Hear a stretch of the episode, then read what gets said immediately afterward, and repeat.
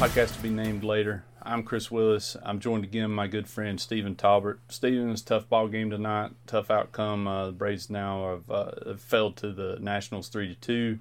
10 innings. The Mets won. Back to a game back in the NL East standings. Big series coming up this weekend. It was a tough night. Offense has been rolling in those first two games in Washington, but not so much tonight. What do you think about tonight's loss?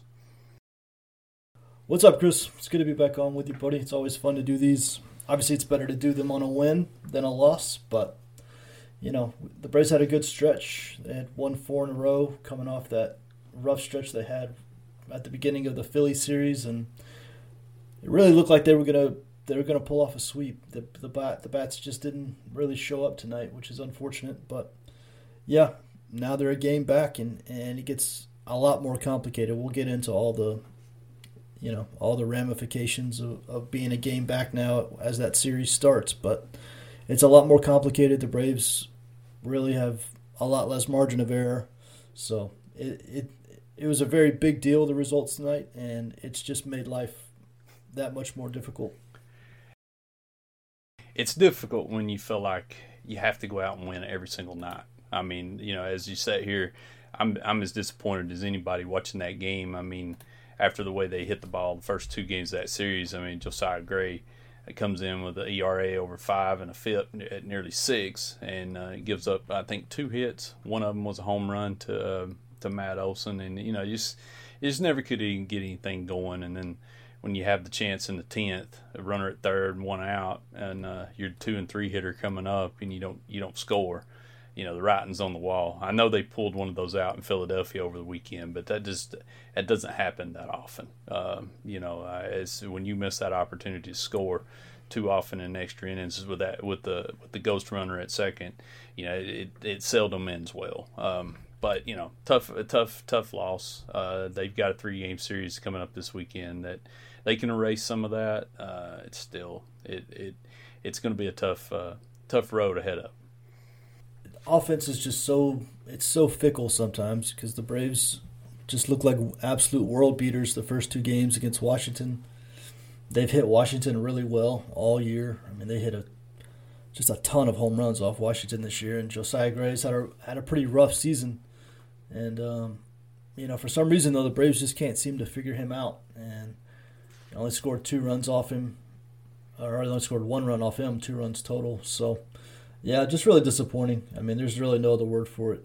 I think Brad and Scott talked about this a little bit on the main show, but, with the way the Braves started in April and May and how good the Mets have been this year, this is probably going to be over 100-win division winner.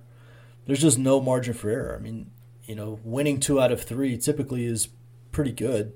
You really can't ask for much more than that. Baseball is not like other sports. 2 out of 3 is a really good outcome, but when you're an under 500 team in April and May, and the Mets are really, really good, then you just don't have any margin for error. As good as the Braves have played for the last 4 months, they have no margin. They have no room to kind of slip up like this. So life is definitely going to get more difficult. And I think when we look back on this season, no matter what happens, you're going to look at April and May and think about, if they just played 500, or a little bit better than 500, or if, if they'd have gotten off to a great start, just thinking about where they might be right now as far as that goes. I mean, just looking at how they got here, I think it's when you look at the big picture, I mean, it's kind of amazing that they're in this spot. I mean, they're 1 game back. They've won 97 games. They were 10.5 games back on June 1st. The Mets have won 7 of 9. We all remember that 5-game series in New York that was just where it felt like it was over. I mean, I was told repeatedly it was over. I'm sure you were told the same. And then they come back to Truist Park a week later and take 3 out of 4, kind of start chipping away. This whole season's kind of been amazing. And I mean, just for the reasons you said, I mean, when you look at that 97 and 59 record, you think, you don't want to get the way, especially the way they've dominated the Nationals. They've beaten them. I don't remember. I don't have the season series in front of me, but I know it was very lopsided. You know, you shouldn't be broken up about a loss like this, but at the same time, you know, when you look at the big picture and you see where the Mets are at, I mean, they, as you said, they just can't afford losses like this. And, you know, that stuff, that's the kind of thing you hear in, you know, in the NFL and NBA and stuff. But, you know, over 162 game season, you don't hear that much in baseball, but that's kind of the way it's felt. Now, I think even back into August, you know, in a lot of ways, I mean, it's been like they've been hanging by a thread, even though they were piling up all these wins. And I do think that's going to actually end up helping them in the postseason. You know, Jeff was talking about this tonight on the broadcast, but the Braves have had seasons before where they clinched really early and then shut it down for a week or whatever, and then had to try to ramp back up, and it didn't really work. And then last year the Braves really had to fight and claw all the way to the end and, you know, won the World Series. Now, it's not always that simple. Just because you have to fight and claw doesn't mean you're going to win the World Series every time you do it. But I do think having to play this tight division race all the way down to the end is going to end up helping the team just kind of easily transition into the postseason. You know, even if it's the wild card round, which it very well could be, you know, having had to play basically playoff baseball for the last 2 months, you know, it's not going to be a really big deal for them to, you know, they're not going to have to try to turn on a switch. So I do think it will help. And it's going to help the Mets too. The Mets have had to do the same thing. I mean, they've had to grind over every game for the last 2 months. So I think both teams will actually end up benefiting from it when it comes to the postseason. That's a good point. And in the NL East, it's been that way, you know, pretty much since the Braves caught fire. You know, by the end of June, July, right around in there, you know, these games have been meaningful, and it feels like they've been that way, you know, all the way through. New York pull away, Braves would start chipping back at it. I mean, I wouldn't be terribly surprised. I know the Dodgers have.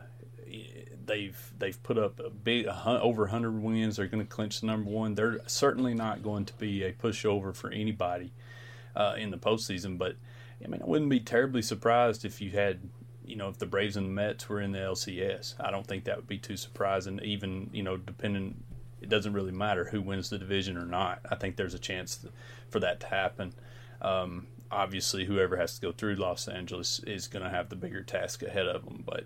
You know, just like for those reasons, I mean, here it's going to be interesting to see how the Dodgers do this because they've had that division locked up for a while. I know they're playing for the top seed, but I mean, they've got a several game lead over that as well. So, you know, that theory or, you know, observation is going to be put to the test a little bit. And, you know, I do think it's worthy. I agree. I thought that was one of the big differences in the Braves last year was they played all the way to the end, may have had one day to rest, and then it was right back to the grind, you know, and,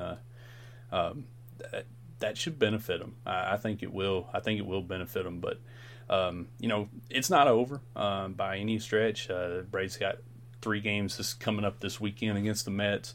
If you look at their September records, Atlanta's 17-8 after tonight's loss. The Mets are 15-10.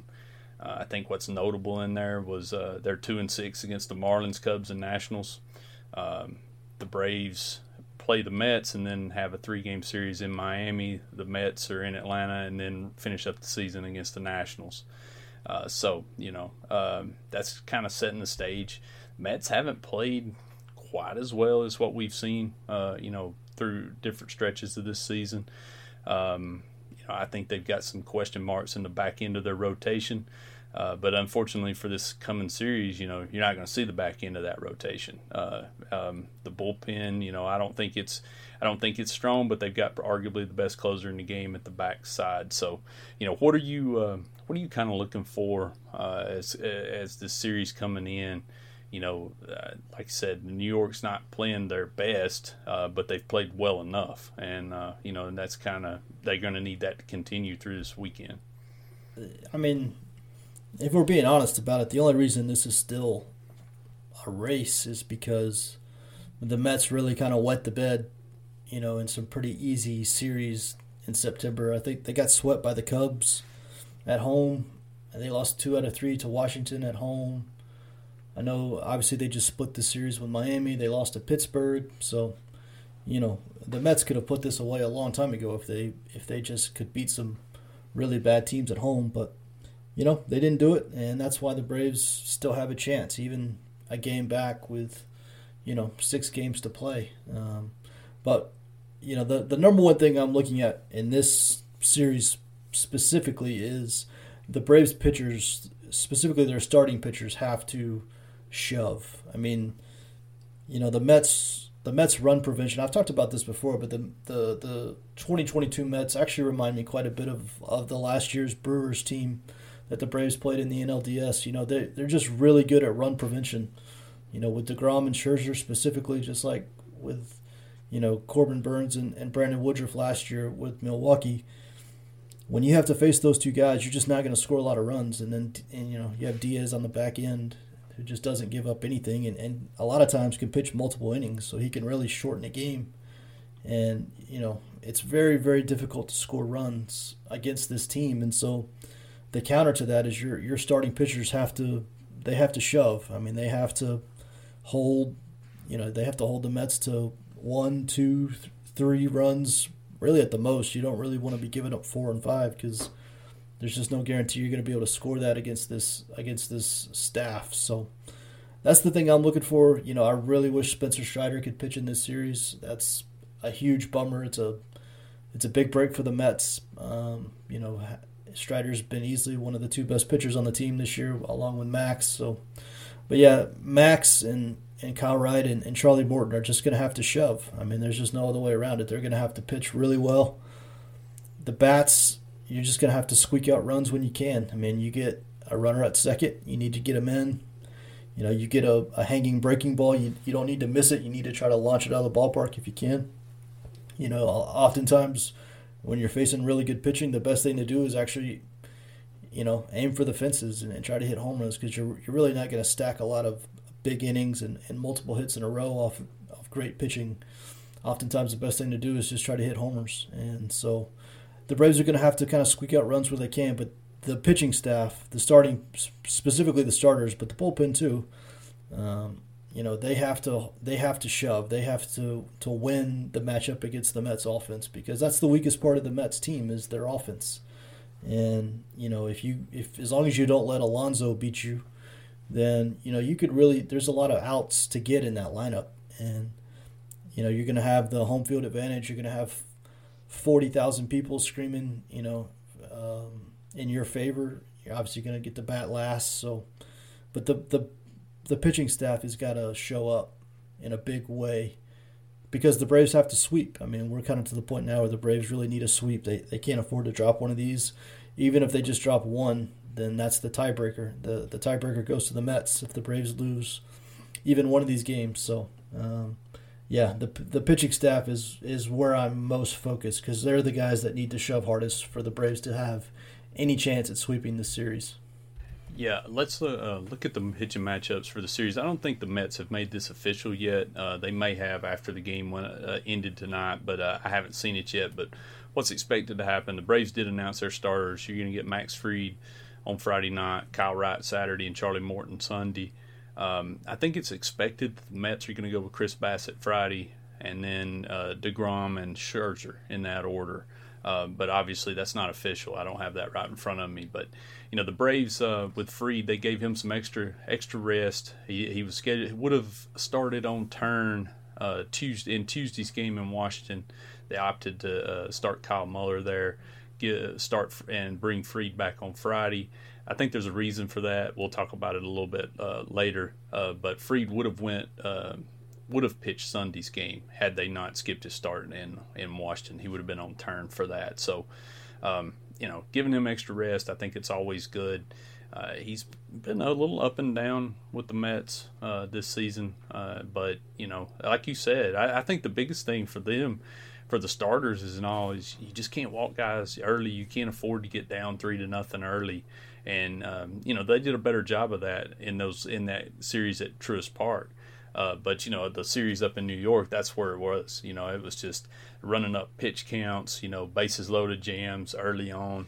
You know they just can't afford that this weekend. You know there's no way, and I expect You know, I kind of expect Snicker to play it with a quicker hook. You know, you may not see that quite as much with Fried and Kyle Wright, but I think with Charlie Morton, it's definitely going to be in play with the way he's pitched of late, you know. So, you know, I think they need to be mindful of it. You know, I'm not convinced that you're going to see a guy like Morton just go two times through the order. But when he starts that third time, you know, I think they need to have the bullpen ready, and you know, it'll be interesting. It is another thing. You know, DeGrom was hit pretty hard last time out in Oakland by a team that's not very, you know, the offense. I think the Braves have already beaten Chris Bassitt. So, you know, they've beaten DeGrom too, obviously in that series in Atlanta, although he was electric until he gave up a home run to Dansby Swanson. You know, Max Scherzer, they've had success in the past, but this season, he's been pretty lights out against Atlanta. So, you know, any of these particular pitching matchups jump out at you. I mean, I think that Atlanta's got the edge in Game 1, Fried over Bassitt. You know, the Mets are going to be favored in the next two games, but you know, they've had success there, and we understand. You know, if you could just get those starters out of the game, then you know, maybe the Braves have the edge with the bullpen. You really, I mean, you can't sweep unless you win the first game, right? I mean, you have to set the tone. So. You know, and if they do end up going with Bassitt in Game 1 against Max, then that's, on paper at least, that's your best matchup. You're not going to get a better matchup than that. So you absolutely have to win Game 1. You know, put pressure on the Mets, put pressure on DeGrom, put pressure on Scherzer to come out and shove, because they know that the Braves need a sweep. And, you know, if you win Game 1, then the pressure just mounts and mounts and mounts. And so that first game, it's all about setting the tone. You know, we need the very best version of Max. I don't think Max has had, you know, Max got off to that amazing start. I don't think he's had the greatest of second halves.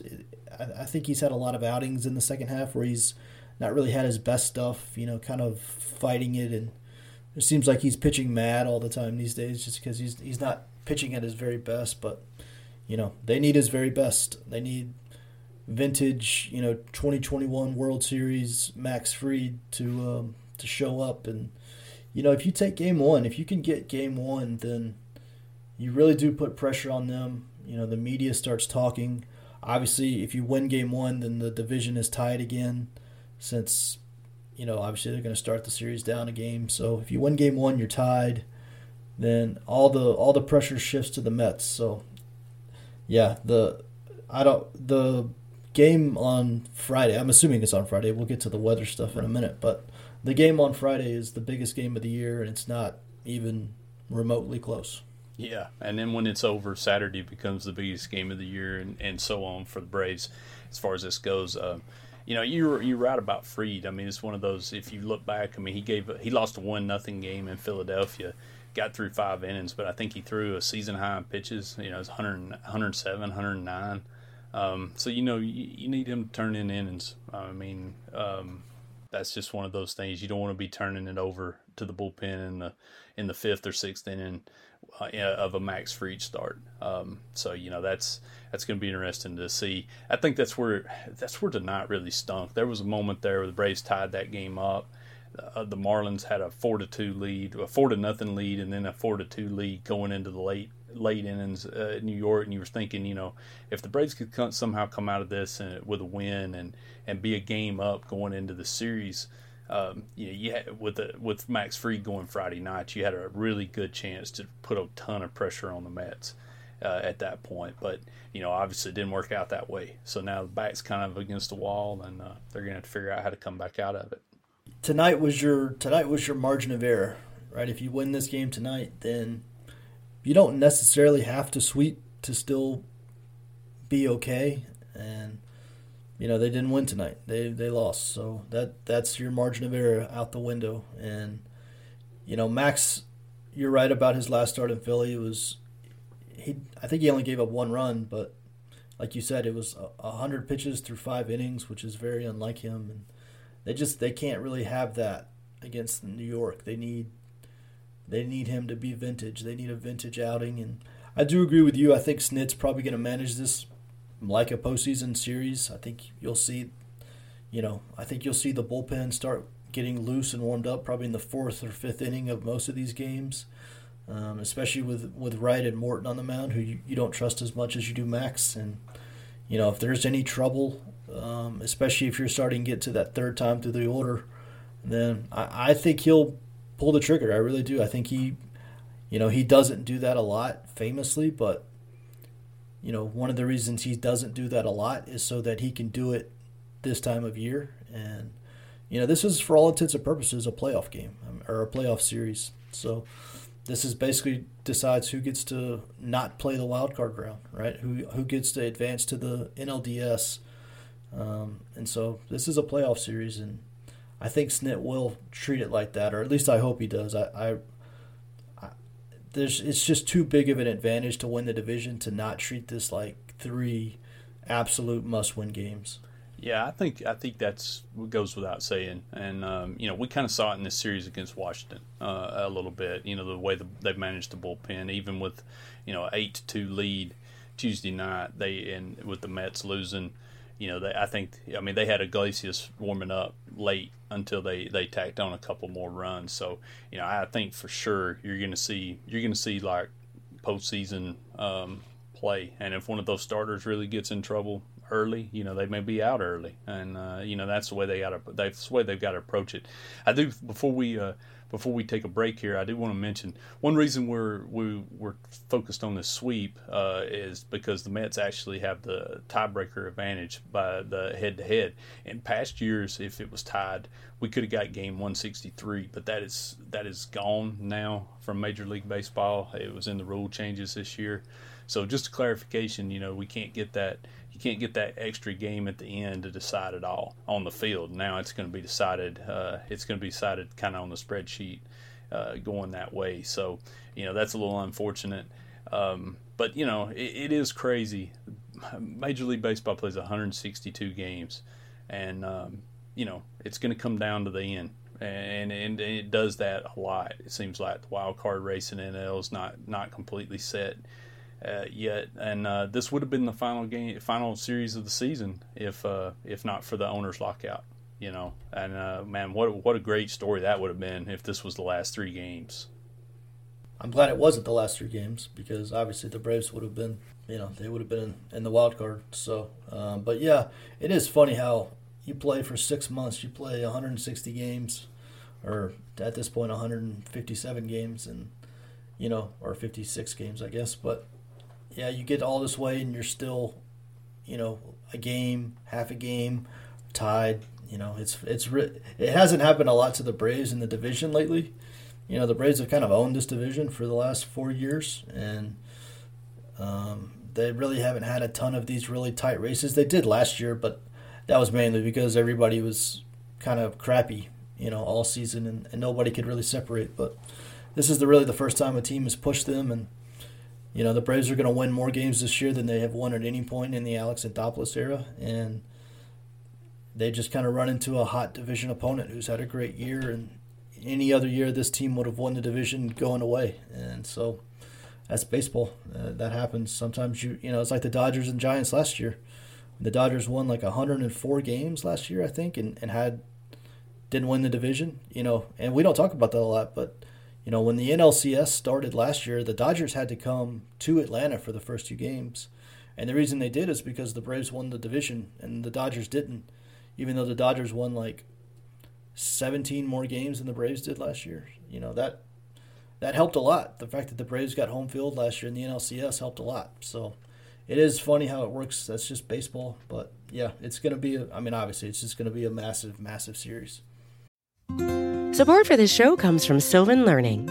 As a parent, you want your child to have every opportunity, but giving them the tools they need to tackle every challenge, that takes a team. Now more than ever, educational support tailored exactly to what your child needs can make all the difference.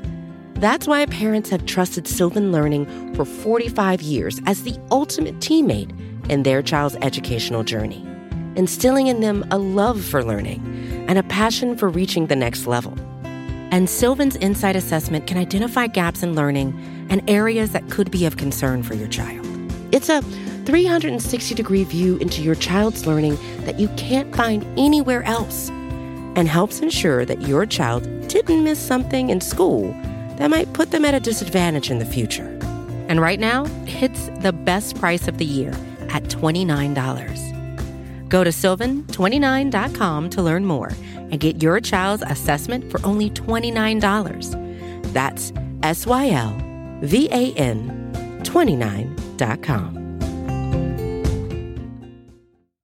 Another big subplot of this series coming up is obviously the weather. Our prayers go out to those in Florida that's been impacted by Hurricane Ian. But I think speculation started probably Monday. I've seen everything on Twitter from this series was absolutely getting moved. There's no way they were going to play it. I think now there's at least an option to play it. Anthony DiComo of the MLB.com had an article yesterday that the Major League Baseball, Braves, and the Mets were exploring options. It doesn't sound like moving the series up to Thursday. Thursday's off day. Both teams have a mutual off day tomorrow, actually, as we're recording this. But that wasn't something they were considering. Seems like there might be an option for. The most likeliest option would be Friday's game getting bumped up to the afternoon. And then, from there, they just see what happens. Saturday, I think the last forecast I saw, Saturday was the worst day. You could possibly do a doubleheader Sunday. Complicating things is I think ESPN has the Sunday night game. This whole series is on national TV after Friday. Bally Sports Southeast got a Friday game. Saturday's on Fox. And then Sunday's ESPN. So, a lot of things going on with the weather. Obviously, we don't know where that's going to go. It looked like a lot of the worst stuff is probably going to push off to the east. But, obviously that could change with this. You never know how that's going to go. But, what are your thoughts on this? And I know there was a report. That's something else we wanted to talk about. In New York Post, Mike Puma tweeted today that the Mets approached Braves about playing on Thursday, and the Braves declined. And there's actually a pretty good reason for that, which I thought it was pretty funny that the Mets put that out there, of course. Going in, got everybody all stirred up. But, what are your thoughts on the weather coming into this weekend? Yeah, that whole thing today was really silly. I don't know if obviously anybody that follows us on Twitter kind of tracked all that with us. But, yeah, there was a report, obviously, that the Mets had offered to move up their game to a 4 o'clock game today so that the Braves and Mets could play tomorrow ahead of the weather. And the very end of the tweet just said the Braves declined, basically, which I thought was funny because, the Braves were always going to decline that. Any team in the Braves situation would have declined that. The Braves have played 13 straight games. This is their only off day for, between the September 15th and the end of the season, which is October 6th. This is their only off day tomorrow. So the Braves were never, ever going to give that off day up. The Mets have had like 3 off days this week, or in the last week alone, and the Braves haven't had any. So there was no chance the Braves were going to do that. If you look at the forecast, it's really, like you just said, it's improved quite a bit. I think the storm went further east or is going further east than the original projections, and I think Atlanta's going to get rain. Everybody's going to get rain, but it's not supposed to be this, end of the world event that a lot of Mets fans are claiming it's going to be. There was a lot of how in the world could the Braves make the Mets play in a Category 5 hurricane? It's like that's just the dumbest thing. First of all, that's not how hurricanes work. Once it gets on land, it rapidly becomes not a hurricane, but that's beside the point. But, yeah, it looks like the weather is at least going to be tenable. I think there's probably a good chance that they end up playing all 3 games this weekend. I don't know if they'll play 1 game each day. I think there's probably a pretty decent chance they play a doubleheader on Sunday. But, that's not the worst case in the world. That's a lot of series end with doubleheaders because one of the games got rained out. So, this idea that the biggest series of the year needs to be moved because there might be a little rain is nonsense, quite frankly, and I'm not surprised the Braves declined. I don't even think the Mets were surprised the Braves declined. That was, I don't even know if the Mets actually did that. That whole thing seemed kind of suspicious, to be honest, and you have to consider the source. But, yeah, I don't think the weather is going to end up being that big a deal this weekend. And I think one way or the other, they'll get all three games in by Sunday. Yeah, I agree. And, I think one other thing that was possibly floated out there was possible makeup game on October 6th, which would not be very good for either team, probably, especially whoever ends up playing in the wild card, because that would essentially erase their off day. But, I think after tonight's loss and coming into that, needing the sweep now, that it's still possible that they would need to do that. But I think, that would be a complete washout for this weekend. And, at this point, I think they can get it in at some point, at least get 5 innings in. I had somebody ask me today, well, of course the Braves wanted to do this because if there's a long rain delay, there's a chance you get Scherzer or DeGrom out of there after 2 or 3 innings. And, I guess that is possible. Sign me up. Yeah, I mean, sorry, it was too bad this series wasn't in Citi Field. But, again, I do think – the Mets have Diaz, and I do think, but I do think the Braves bullpen's better on the whole. Even with when you factor in the struggles that Kenley's had and Tyler Matzey not being what he was last season, I still think this Braves bullpen's better than the Mets. If that happens, that's an advantage for Atlanta, but. I don't think anybody's scheming that at this point. They're just this most anticipated series of the year. I mean, I imagine these tickets sold out a long time ago. The Braves will want to play this game in front of their fans and in their own ballpark. And short of that storm just setting down on top of the stadium, that's what's going to happen. That's what needs to happen. Aside from the on-field advantages of playing at home, obviously you get to bat last, you get to sleep in your own bed, all of that stuff. There's substantial financial incentives for playing. I mean, these are essentially playoff games. Tickets are going to be priced like playoff games. Concessions are going to be priced like playoff games. Merchandise, all of that. This is essentially a playoff series. And we know what happened last year. The Braves won the World Series, played a ton of home playoff games, and their payroll skyrocketed this offseason. Like these kind of series have huge financial impacts on these organizations. So, yeah, and the weather forecast being a lot more mild than it was, this was always going to be the case. They were always going to play these 3 games in Atlanta. Shifting gears a little bit, let's talk about, the Braves are coming into this series pretty healthy. I think, it was kind of scary in that Philly series, when Ronald Acuña sat out the first 3 games of what was described as a sore back. But, he looks like he's back. I think he even said after last night's game that, he was getting closer to feeling like his normal self again. The Mets, I believe, Starling Marte is still out with a finger injury. I think he took a pitch on the finger. Last thing I saw from him was that he had a CT scan. It was showing progress, but there wasn't really any update from that he's just trying to do as much baseball-related activity as he can. Which the way I kind of read that is maybe he's back. He could be back this weekend. He might not be back till a week or 2 into the postseason. Who knows? At this point, they've been kind of cryptic as far as that goes. But how do you feel about the we talked about the pitching, but the position player roster now. We've seen Michael Harris bumped up in the order. Orlando Arcia is kind of playing a little bit more at second base. Looks like William Contreras probably, I'm going to guess, slots in as the DH. For at least 2 of these games and maybe catches the 3rd. How do you kind of feel about the 2 rosters heading into this? One thing that's interesting to me is the lineup construction, because Snit's been tinkering with the lineup a little bit in this Washington series. He had Michael Harris batting 4th. He had him batting 3rd tonight. So I'm very interested in what they do with the lineup. You know, they're going to face three right-handed pitchers, obviously, in Bassitt, DeGrom, and Scherzer. And so how you stack your lefties, you know, matters, and how you stack your lefties relative to how they employ their bullpen later in the game matters. So that's probably the most interesting aspect to me. You know, the health stuff is a bummer. You know, obviously the Mets are without Marte, or supposedly without Marte. I guess we don't know that for a fact.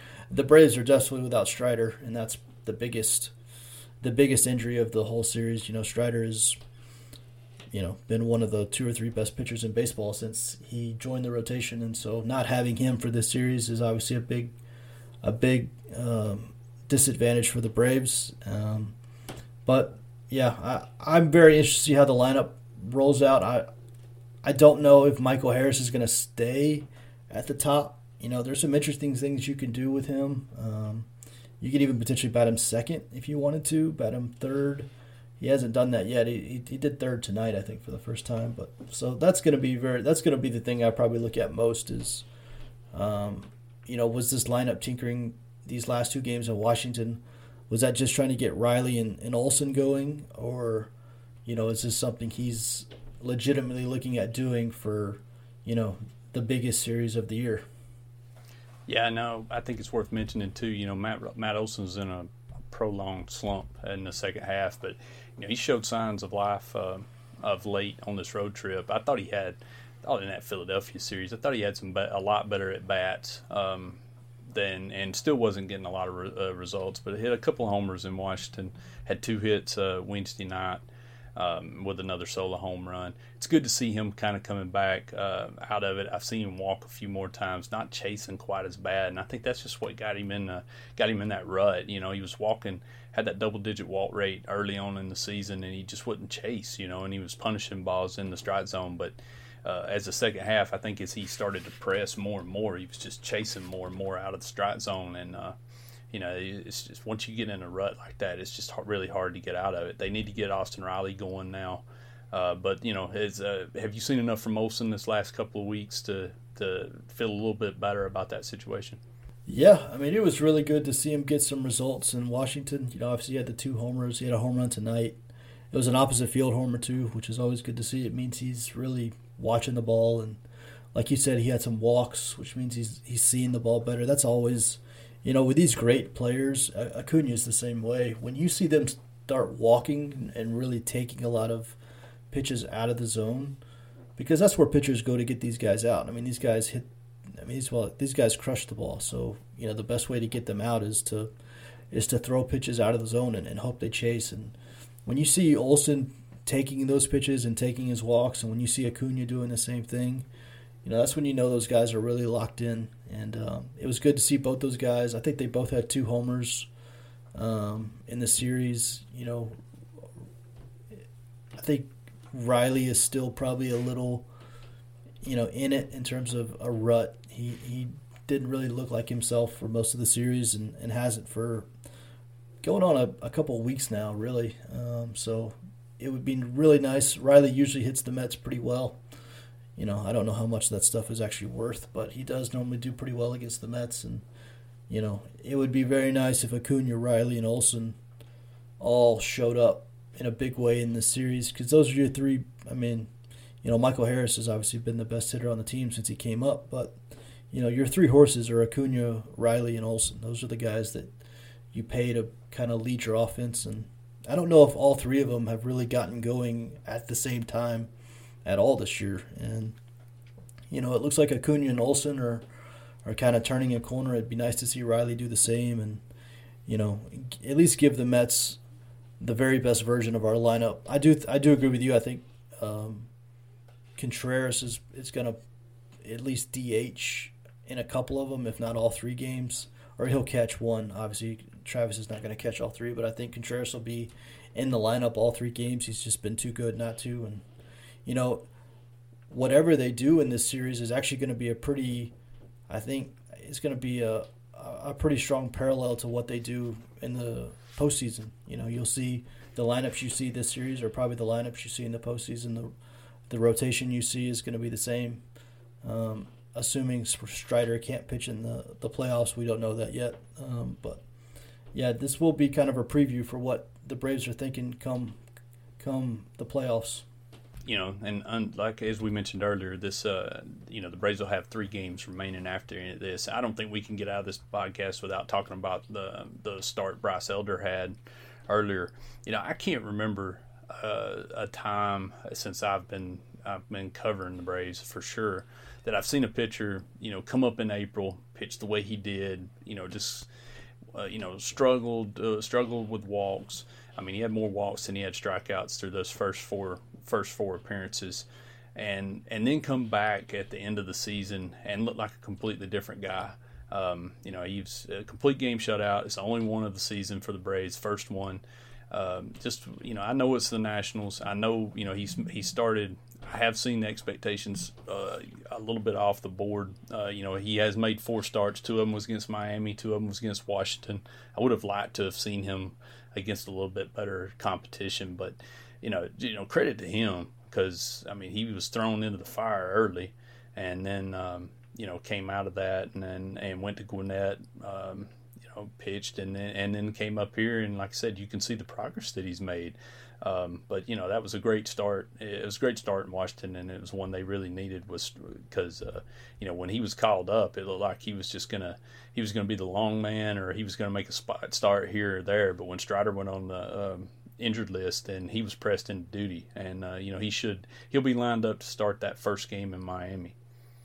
Listen, complete game shutouts are one of the rarest things in baseball these days. It just doesn't happen. Starting pitchers just don't throw complete games anymore.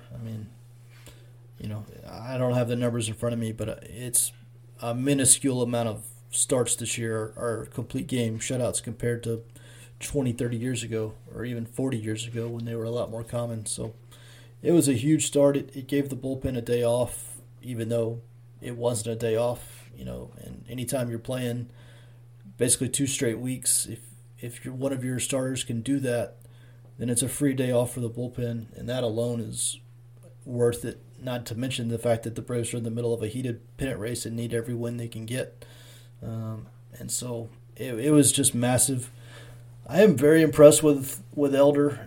He started, I think he started like 3 or 4 games in April this year, and he just didn't look like this guy. He was walking a bunch of guys. He had a 5-walk game and a 6-walk game, I think, in April, and it just looked like a guy who probably wasn't really ready for the big leagues. And he talked about this a little bit after the game about, he was trying to hit corners all the time back in April, and it was just walking guys left and right. And since he's come up, he's more just try to aim for the middle of the plate and let the natural movement of his pitches take it to the corners. And we saw, that's basically what we saw all night. He had that 2-seamer really, really moving, I think Snit said that I think his best inning of the night was the 9th inning when he struck out those 2 guys with those just ridiculously nasty 2-seamers that backed up back over the plate. And, that's kind of his pitch, and he's got the sinker.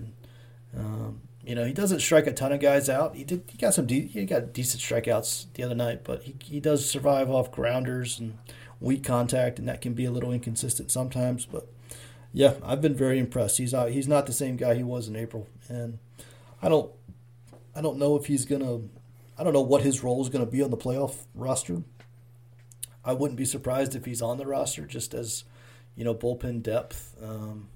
I don't think he's going to start a game, though. If Strider's not healthy, then, who knows? I didn't think Kyle Wright was going to start a World Series game either, but, that stuff happens. So I do think he's probably earned his way on the playoff roster, and, good for him. Nobody really had him being a contributor, and, he's just one more rookie that's kind of come up and saved the Braves bacon, just like so many of the other ones have. Jake Odorizzi struggled again tonight. I say struggled. I don't think he was sharp. I don't think he was near as bad as what my Twitter feed looked.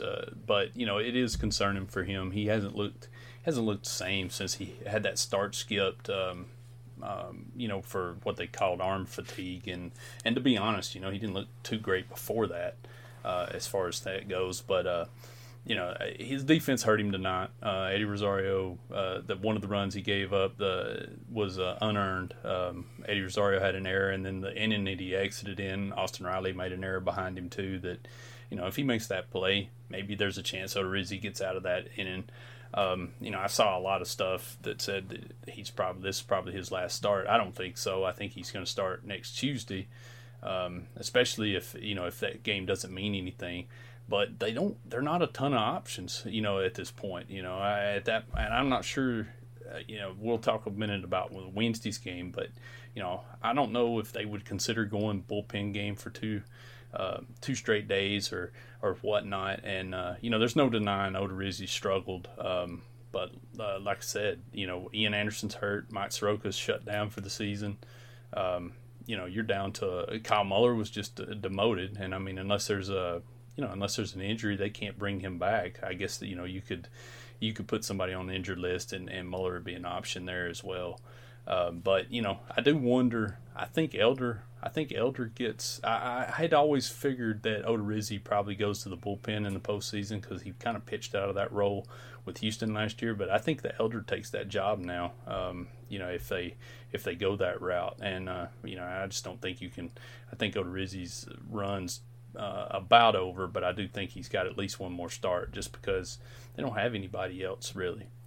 I would definitely raise my eyebrows when they option Muller, I think today or yesterday. I can't remember what day it was, but because you know, the first thing I thought of was, well, you know, when you option a pitcher, it's obviously 15 days until you can bring him back unless there's an injury, and I don't think the Braves are going to want to put somebody on the IL this close to the playoffs, and so, you know, for all intents and purposes, it looks like his contributions to the team are probably over. And so my first thought was, well, who's going to pitch in Miami? I think I even sent it in our Slack group, like, who's going to pitch that Miami series? Because obviously all the main guys are pitching the Mets series, and then, you know, you want to kind of save them for the postseason. But you brought up a good point about potentially, you know, if that game does end up mattering, you know, they will have Max Fried available to pitch in that series if those Miami games end up being critically important.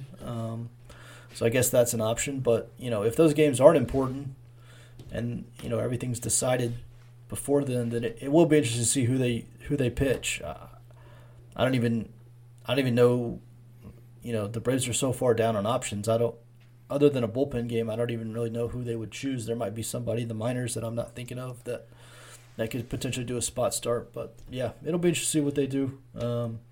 But ideally, in a best-case scenario, you know, it would probably be good for the Braves if that Miami series mattered, because that would mean that, you know, the Braves could still win the division, and to do so, they just have to beat Miami, which, you know, given how far back they were at one point this year, if you told them that they just had to beat Miami a couple times at the end of the year to win the division, they would have taken it in a heartbeat. So I would love for those games to matter at this point. I think the Mets are obviously the clear favorite to win the division, just if you look at the odds. But I would love to get to the point next week where we're playing 3 against Miami and you know, everything is still up for grabs. Absolutely. And I think my questioning was, you know, why drop Fried in on Friday? And then, you know, our discussion today in the Slack group was just, it kind of answered that question, because they could bring Fried back next Wednesday if they needed to, if that game mattered. So, you know, that's interesting. And we, you know, they called up Silvino Bracco from Gwinnett today, I think, to serve as a multi-inning option if they need him in mop-up duty. You know, he could be an option to start as an opener. Freddie Tarnock's on the 40. They could do that. Alan Rangel just went down, so he probably wouldn't be an option. But you know, they could, if that game doesn't matter and they want to call up a guy, you know, somebody like Freddie Tarnock could probably come up and give them 3 or 4 innings anyway. So, you know, I don't know. I'm like you. I hope all those games matter. I think if you're going to use Odorizzi, I think tonight was the blueprint. You know, it was pretty clear. He was coming out. The way they had the bullpen going, he was coming out after 2 times through the order. That's the way you use him. And I mean, you know, I don't think they'll do that with Charlie Morton, but he's approaching that a lot quicker than what we saw last year, you know. So unless he's just – I don't think the Braves will do that, but I do think they may have the bullpen ready a lot sooner than what we saw in the regular season. So, You know, that Miami series, like I said, it could be important. But as you mentioned, you know, the big guns are going in this Mets series. So, you know, the back half of that rotation is going to have to pitch. And, you know, there's no Ian Anderson or anybody to call up this time. And, you know, Kyle Muller could be an option, but they're going to have – they'll have to put somebody on the injured list. And, you know, that would mean, like you mentioned, that would mean knocking them out of the – off the postseason roster, out of contention for it. Yeah, that's going to be interesting. And like I said, I would love to get to the point next week where that – all of this matters, because that means the Braves are still in it. And, you know, they're through the Mets series and they just have to beat the Marlins to win the division. So, yeah, it'll be interesting to see. All right, Chris, we're going to do a Twitter mailbag and then we're going to get out of here. It's already been a long show and obviously a long night because we didn't start recording until after the game was over. So I'm going to jump right into these. Per usual, And I'm going to admit I kind of forgot to send this tweet out and send it out basically right before the Braves lost. So Twitter was not in a very good mood when I sent this out. But we still got a couple of good questions, so I'm going to ask you. All right, first question. Vaughn Grissom or Orlando Arcia in the Mets / postseason series? Who you going with? You know, that's a great, you know, I almost put this on the rundown just to talk about it. I think Arcia started 3 straight games. Obviously, he has torched the Nationals all season long. I mean, if you look at his splits versus the Nationals versus the rest of the league, it's laughable. I mean, it's unreal when you look at that. 5 of his 9 home runs come against Washington, so I think that definitely played the part. But you're also seeing Grissom struggle a little bit. You know, I think I was looking at his stats today. He's like 6 for 36 over his last 12 games. The defense hasn't been quite solid. You know, I think if at this point, I'm not giving up on him or anything like that. But I'm not surprised that they're at least dusting off Arcia a little bit too, you know, in this situation. My reasoning today was if neither of those guys are going to hit, go with a better defender, and that's probably Arcia at this point. You know, I don't think it's an indictment on Grissom if he goes to a bench role now. I mean, to me, he's shown that he can be a piece of this club going forward, you know, in a variety, whether that's it, you know, an infield or a utility guy or maybe even in the outfield down the road. But, you know, as we've spent this whole podcast talking about, every one of these starts matter, every one of these games matter right now, so you've got to do what you got to do to try to win them. I'm gonna guess Grissom makes 1 start in that Mets series, and I think Arcia gets the other 2. You know, but it's still going to be a kind of a fluid situation going down the stretch. I genuinely believe that Snit is just kind of going with a hot hand right now. You know, he started Arcia in that first game against Washington because of his numbers against Washington, and then Arcia hit a home run in the first 2 games, and so, you know, he started him in for a 3rd game, and I don't think Orlando got a hit tonight, so I wouldn't be surprised to see Grissom start tomorrow. If Grissom gets a couple hits, I wouldn't be surprised to see Grissom the whole series. I mean, I really think, you know, love him or hate him, you know, agree or disagree, I think Snit is very much whoever he thinks is going to win tonight for whatever reason. Sometimes it's not always logical. That's who he's going to play. And I could see it being the same thing in this Mets series. I could see it being the same thing in the postseason, depending on who they play. You know, if one guy's got better numbers against a pitcher or against a team, I could see that being the reason. I don't think there's enough that separates either one of these guys. I agree with you. I don't think either. You know, I know Grissom's got a really hot start, but I'm not sure either is you really trust to be a great hitter at this point. You know, Grissom might end up one day being a great hitter. I don't know if he's there yet. I think Orlando's the better defender, and that, you know, you're probably right. That probably is going to end up winning the day. So, but we'll see. It is an interesting question, and I know we talked about talking about it on the show, so I wanted to make sure to get in there. All right, next question. So you have catcher, DH, and left field, right, coming up in the Mets series and in the postseason. Catcher, DH, and left field, and you have d'Arnaud, Contreras, Ozuna, Rosario, and Grossman kind of for those spots. So, Chris, I'm going to ask you, how would you manage those three spots, both in this upcoming series and for the postseason? I'd go with d'Arnaud and Contreras, either at catcher and DH, pretty much the whole way, I think. And then in the outfield, I'm kind of leaning towards a platoon with Rosario and Grossman. Grossman starting against the lefties, and then Rosario starting against the righties. And then Ozuna's just going to become my bench bat, you know, if you need him to pinch hit or whatever. I think Contreras and d'Arnaud, I mean, I know it seems like a lot of times Contreras starts at DH, and then when d'Arnaud gets that day off, they don't DH him. They did that once on the road trip, but I think in the postseason, I don't think you're going to really want to take d'Arnaud's bat out. I mean, he's caught every single game of the last two postseasons, you know, so I don't see him coming out of the lineup. Really, I'd see Contreras probably getting the bulk of DH at bats, but that's the way I would line it up. I'd go with the platoon and left that was originally planned, and that's not the worst thing now that Rosario's kind of swinging the bat a little better than what he has all season. You and I were talking about this on Slack the other day, which is why I picked this as one of the questions, but you know, I agree with you 100%. I think they'll DH. You know, the catcher DH will basically just be the two catchers, and that'll be that. And I do think we'll see Rosario a decent amount just because of his experience, what he did last year. You know, depending on who the Braves get in the postseason and whether it's the wild card round or the division round, it does look like they're going to get a decent amount of right-handed started pitching. And so I think that would lead more to Rosario.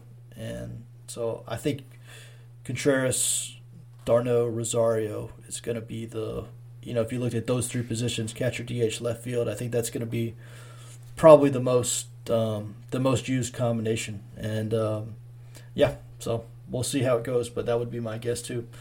All right, so the rest of the comments and questions were basically just four-letter expletives about how the game went, so I'm not going to go through those like verbatim.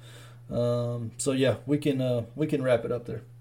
All right, yeah, that's pretty good. Like I said, Twitter's been on edge for a while now. Yeah, you know, they were not happy. So that's probably a good thing. But, you know, it is an interesting question. You know, I've seen a lot of Ozuna's, you know, Ozuna's played better. I mean, there's no denying that. He's hit better of late. But at this point, you know, he'd still be behind. He'd still be down the pecking order for me as far as this goes, just because – I just don't trust him. I mean, I've seen, you know, we're nearly 600 plate appearances. I just don't trust him to be great. Can he run into one? Yeah, but I think there's a better chance of guys like Rosario or Contreras running into one, honestly, than Ozuna at this point. So, yeah. Well, there you go. I'll ask this. I'll add a question since Twitter was so angry when I sent my tweet. But do you see? And you and I have talked about this in Slack, but I'll let you give your answer to the podcast. Do you think there's a scenario? Do you see a scenario where Ozuna gets left off the playoff roster? I don't see it now, just because I don't think. I mean, if it comes down to him or Adrianza, I don't think you have to go with Adrianza because you've still got Arcia, you got Grissom that can play on the infield. You know, I know we speculated hard about it, about him not being on the playoff roster, but I think he's recovered enough at this point.